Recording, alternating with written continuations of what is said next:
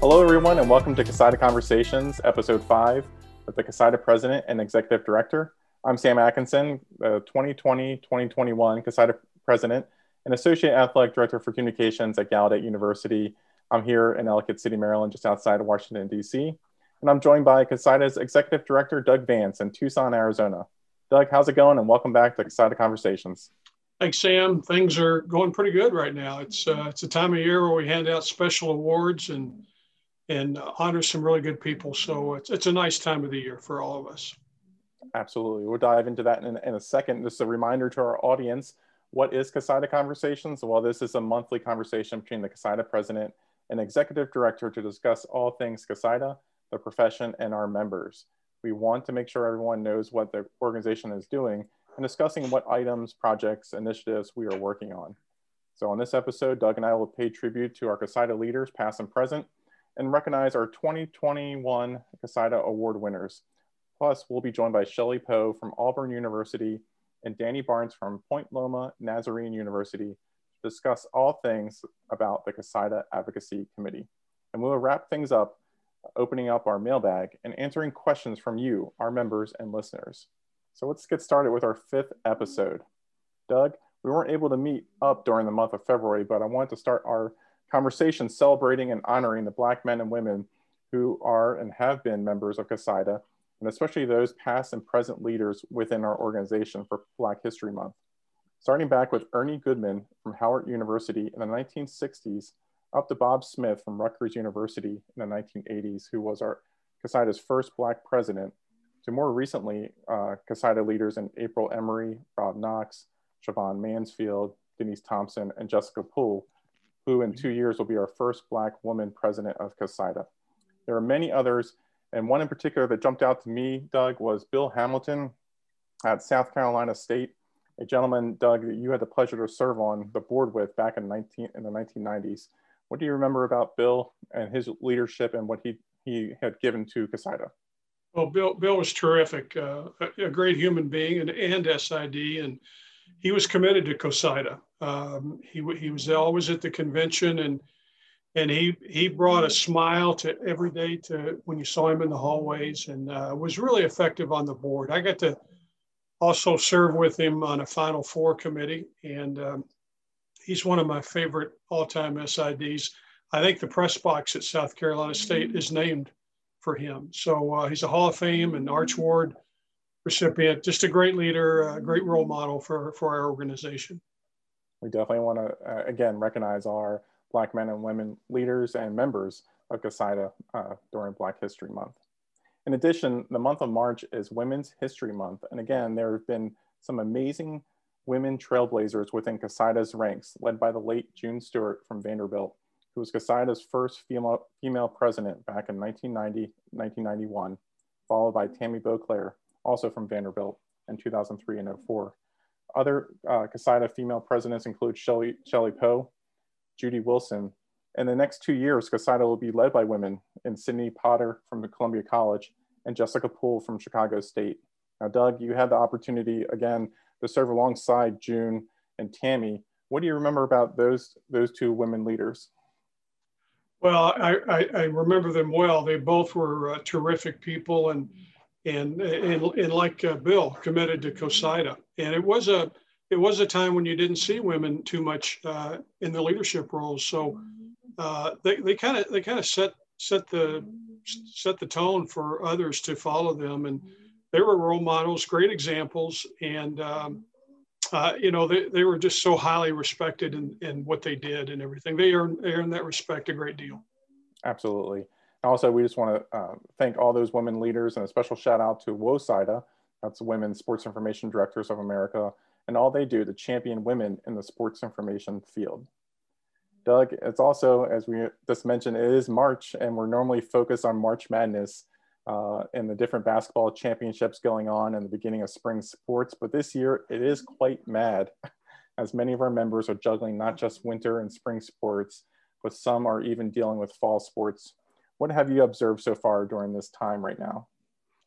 Well, it, you know, over the past 12 months, it's been a long journey for our profession and, and uh, some difficulties. Uh, it's been a kind of a complex uh, uh issue of how we deal with this pandemic as members, but I'm proud of what, what we have done as an organization and our members. They have really pivoted, uh, the word you see used often, and, uh, and survived. And, and you know, now I think, you know, we, we've been without uh, we were robbed of March Madness last year, and I think uh, yes, it's a it's a long, long, hard day right now for most of our members, but but I, th- I think most of them would, would wouldn't trade the opportunity to be back working games as opposed to not doing it. So um, uh, I think people there's a combination of, of excitement, uh, but they they realize they're not going to get a lot of sleep during March. No, and we definitely are thinking of all our members uh, dealing with this chaotic time. So we uh, ask you to hang in there, um, and the, the season's almost over. So um, looking forward to seeing what happens with the March Madness tournament with Division One men's and women's basketball uh, coming up later this month.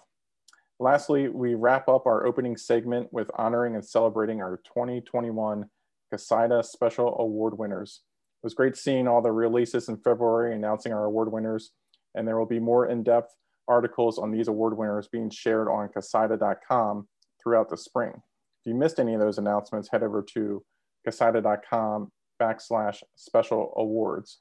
Now, Doug, we want to take a minute to recognize our six member CoSIDA Hall of Fame class. Do you mind sharing three of those names with our listeners? Sure, I, I, I would enjoy doing that. Rosa Gaddy, uh, Rosa Gaddy, Chris Plonsky, and Herb Vincent are three three of those people, uh, three people I, have gotten to know over the years, um, and so deserving of this honor. Uh, Rosa was a pioneer. She was the first female board member of COSIDA. Uh, I think the first uh, female to handle football when she was at Brown, and and she was a pioneer uh, in her contributions at ESPN over its over its life. And Chris Plonsky at Texas is a is another example of somebody who rose through our profession. Her roots are in sports information, grew in, in the profession, and uh, it helped provide a road to her to administration at Texas, where she's been for several years and always and continues to be a champion for COSIDA. And of course, Herb Vincent uh, from LSU and the SEC, uh, still on the board, past president, uh, you know, somebody who's been really committed to the organization. So very proud of those three people. Absolutely. And the other three members of the CoSIDA Hall of Fame class include Mark Fleming from Moravian College. He served Moravian for nearly a quarter century and is heavily involved in CoSIDA's academic All-America Hall of Fame committee and a D3 leader. Um, the late Chris Wenzler from John Carroll. Um, Chris was a John Carroll graduate and he served his alma mater for 25 years and was a leader in the community and heavily involved in CoSIDA's Goodwill and Wellness Committee Sadly, Chris lost his fight with cancer and passed away last June. And our final member is um, John King from Missouri S&T. He, he served Missouri S&T for over 30 years, a Division two leader and a current uh, CoSIDA board member. So congratulations to our Hall of Fame honorees and all of our CoSIDA Special Award winners. We look forward to recognizing everyone this uh, in the future months leading up to our convention and look forward to those celebrations. Uh, after the break, uh, we will be joined by leaders of CoSIDA's Advocacy Committee to discuss the committee's work and how they are supporting our members and profession.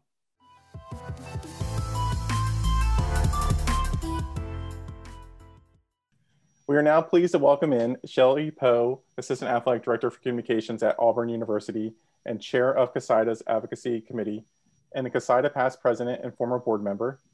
And we are also joined by Danny Barnts, Assistant Athletic Director for Communications at Point Loma Nazarene University and Vice Chair of CoSIDA's Advocacy Committee, and also a former CoSIDA board member. Shelly and Danny, welcome to CoSIDA Conversations. Thank you, Sam. We're so glad you're here. Shelly, I want to start with you first, um, talking about the Adv Advocacy Committee. Uh, it's a fairly recent committee that CoSIDA has started. Can you give everyone a quick overview of the committee and its mission? Okay. Our committee has been uh, in existence now for, we're just finishing up our second year. Um, we were started uh, on a request from the board that we need to find um, more year-round ways to advocate for the profession and for the members in the profession. And that's really the lens that we look at everything through. Um, we want to be an advocate for our industry as a whole, but we also want to educate our members into ways they can become more comfortable and also more effective in advocating for themselves, advocating for their staff, advocating for, again, the profession as a whole and the industry. So that's the kind of that covers a lot of topics, but that's how we approach the topics that we discuss. How is this going to help our members feel more empowered or more comfortable in stating their case or getting their their work life balance and just their work situation getting it to where they can be the most productive and effective. And very fortunate we have members from all the different divisions. We have um, also a lot of real world experience among our members. And so we have a lot of practical knowledge we can draw upon. And again, a lot of things we talk about um, are hot button issues in terms of people feel disrespected or people feel something wasn't done right. And I, I think our experience, especially, helps us have a little discernment about what things are able to be tackled, you know, one on one, and what things maybe need the organization behind them to take a further stance or further education. So, now, Danny, there seems to be many different facets of the advocacy committee, as Shelly was alluding to. Can you explain maybe the different various levels of av- advocacy that the committee is focusing on? I think that the main overall topic is really trying to get SIDs to take a little bit more of a stance. We're so used to advocating for our university, for advocating for the student athletes, that we're just trying to get you to advocate a little bit more for maybe your the communication sports information department and for yourself. Um, I mean, there are very many layers to this one. First of all, you know, most of us don't like attention on us. We're so much more proud when we can get student athlete award or recognition, something like that. But we're just trying to tell you tell them that it, you don't have to be afraid to put your name on it a little bit there's no problem of just making sure you put your name on the article you when you get credit from higher up in a university or something like that you're not afraid to say yeah i did that I, i'm proud of that one when so often we shrug that off and we we take it as yeah this is just part of my job there should be no problem right. doing this one and i think it's just trying to instill the confidence in somebody like that you're not betraying your type of work or anything like that, but that you're just there to you help the future generations that come behind you on that one. And I think that's the biggest one that we're trying to do. So, like I said, it's just a situation where we're just trying to empower them a little bit. So, and try to make them a little less scared of the things. Scared is maybe not the exact right word, but just let them be a little bit more bold. I'll, I'll go in the positive angle in my writing on that one. And that's what it really comes down to. And it doesn't mean you have to be putting in more hours on something like that. It's just when you do something well, don't be afraid to take a little credit for it. And it's the same thing too with the COSIDA Membership Recognition Week. Um, a lot of our members has taken some time for them to get used to that, to making sure that they advertise that within their athletic department, within their university and community. And we're starting to see more, more, more momentum with that. Um, and I'm sure you guys, as you just addressed there, um, it's an issue that with our members that we're trying to get people to, you know, not be afraid to share that information with their colleagues and university. And sometimes, oh, sorry, Danny. Sometimes no. it's a good warm up act. Maybe you don't want to brag on yourself, but you can sure brag on your coworker or somebody else in your league or yes. somebody, an opponent that, that did you, you know, did you a favor somewhere or did a really great job when you played there or shared something with you. I mean, so maybe that's where we want to try and encourage people okay try this out and now turn the mirror on yourself pay it forward absolutely mm-hmm. like really quick i was going to add to that one as you talked about ad, um, membership recognition week you know i didn't like putting anything out there but i put something out and we got some of the most comments we got from this year when i put our picture up me and the graduate assistant about just from the student athletes, the comments on our Instagram page, the number of likes on our on our tweet that we put out there, it was interesting. Like I said, I was so afraid to, to put it out there, but at the same time, once it started a little bit, you definitely saw felt the love coming back to you, and it was a nice thing to do because I do think that they want to say thank you. They they want they're they're proud of the work you do, but you just don't get those showcases. So it's I do appreciate COSIDA for making that happen and being so regular with it Mm-hmm. over, I think it was the last four or five years. Yep, uh, five years right now. So going into the sixth, so looking forward to that. Now, Shelly, it's been a year since the COVID 19 pandemic began. It's hard to imagine that. Um, and our profession has gone through a lot of ups and downs. What have you and the committee learned during this time? And what may be the long term effects um, on the profession uh, with how we've adapted and how to be flexible with things? You know, this time last year, our committee was really concentrating on what Danny was just talking about kind of the three levels of advocacy advocating for the profession, advocating to your supervisors, and advocating for yourself in, in different work situations. And when the pandemic hit, we found that all our attention and our discussion really pivoted toward things that were very of the now, of the now, and started with looking at human resource type concerns over members being furloughed, laid off, staffs being downsized. We started trying to look at ways we could better advocate and position everybody in our membership during the stress of overlapping sports seasons, also overlapping seasons and responsibilities with combined with staff shortages. And maybe you had less staff maybe you had again you had staff but they were home quarantined with themselves or family member. You were not able to use students in the same manner you were. There were a lot of challenges in the staff abilities plus all this extra duties piled on in the same calendar month or the same week or day that were traditionally spread out. So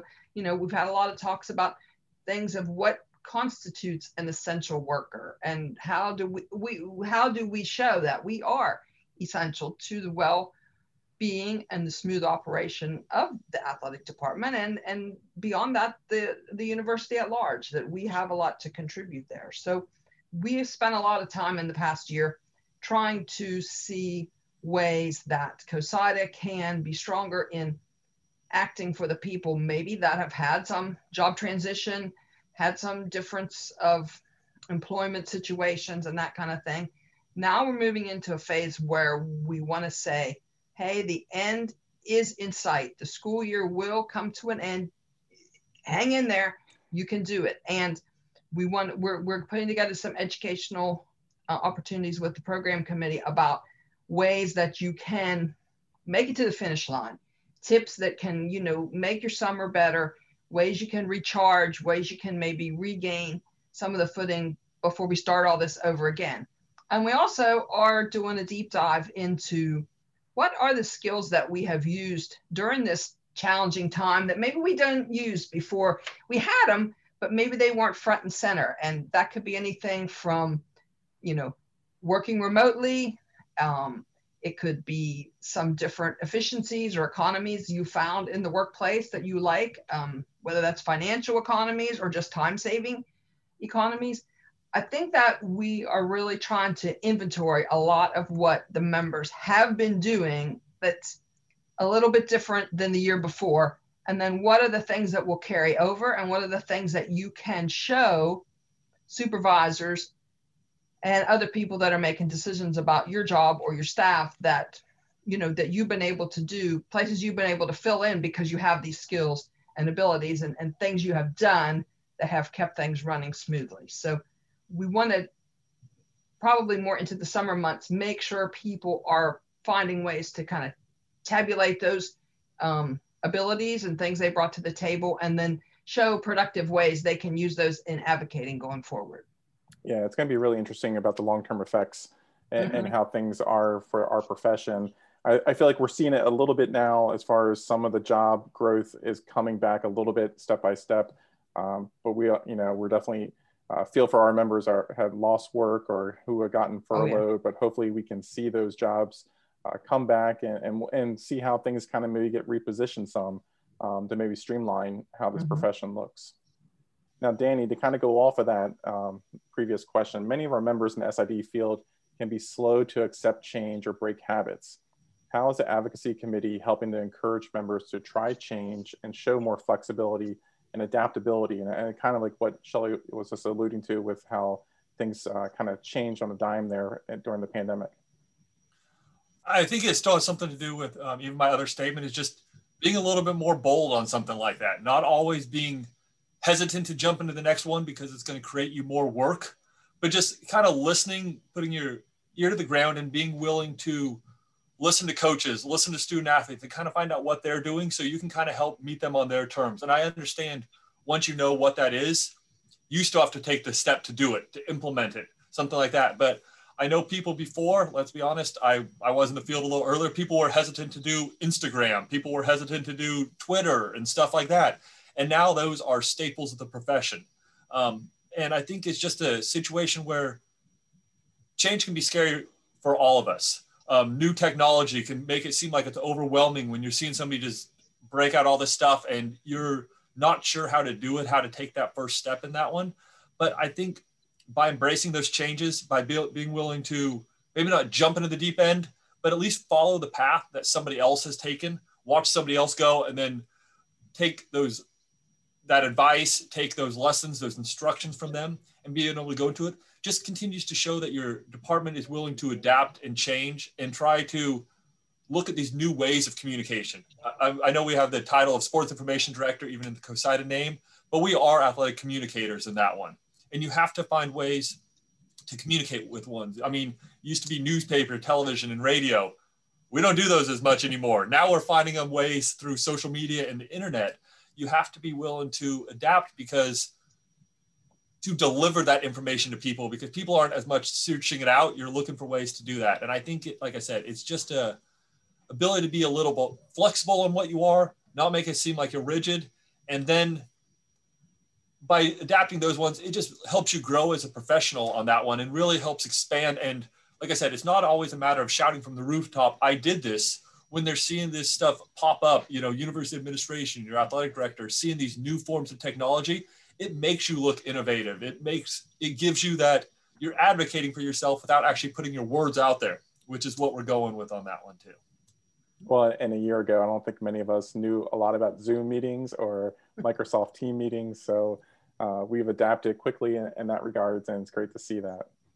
So thank you, Shelly and Danny, for joining us. Doug and I really like to personally thank you too for all your hard work with the Advocacy Committee, along with your committee members and your board liaison, Kevin Trainor from mm-hmm. Arkansas. Uh, mm-hmm. All your efforts on in promoting our members and profession are greatly appreciated. And we look forward to all the efforts and, and successes this committee is going to have in the future. Thank you very much. Thanks for having us today. And we uh, we just represent a great group of people that are on our committee, and, and we're here for the members to try and help how we can. Thank you, Sam. Thanks to Doug and the whole uh, COSIDA board for their for their leadership as well. Thank you. And after this break, Doug and I will open up the mailbag and answer your questions.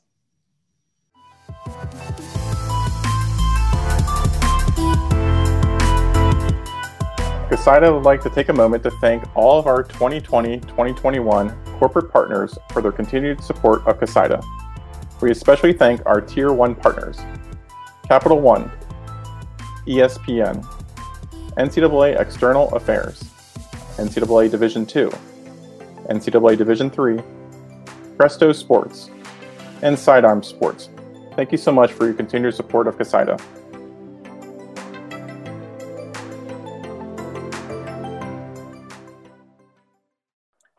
Welcome back to COSIDA Conversations. Doug, it's been a while since we've opened up the mailbag, so we have a few questions that have piled up and wanted to dive into a couple of those. First, from Ryan Klinkner from St. John's University in Minnesota. In February, NACDA and CoSIDA announced it extended its partnership through 2029. How will this extension benefit CoSIDA and its members? Well, good question. Um, you know, for me as executive director, Sam, I, my job is to work with our staff and our board just to make the profession better, just simply stated. And, and, and that agreement with NACDA helps us achieve that goal. Um, you know, over the last 11 years, it's proved very beneficial uh, to our organization and our members. It's, it, it means so much to us. It puts us, as they say, it puts us at the table. It allows us to bring uh, athletic directors and other leaders in college sports into our convention It allows our members to participate uh, with other organizations. Um, so it has so many benefits and uh, we're extended through 2029. And I think it's just, I think it's going to help our profession move forward. Uh, without that agreement, without involvement in, uh, in NACDA, uh, I think we'd be missing a great opportunity. Yeah, I, definitely agree. And I, I feel like CoSIDA as an organization um, has gotten you know, more recognition for being a part of NACDA than without being a part of NACDA. So you know, looking forward to these coming years and, and continued growth and collaboration uh, between the two organizations. Absolutely. I think uh, Bob Vecchione, uh, uh Pat Manick and their staff, uh, they really value our, our involvement with them too. Uh, so we look forward to, to future years. Absolutely. Next question is from Zach Freeman from Lancaster Bible College. Zach writes, what is the latest with the 2020-2021 Academic All-America program?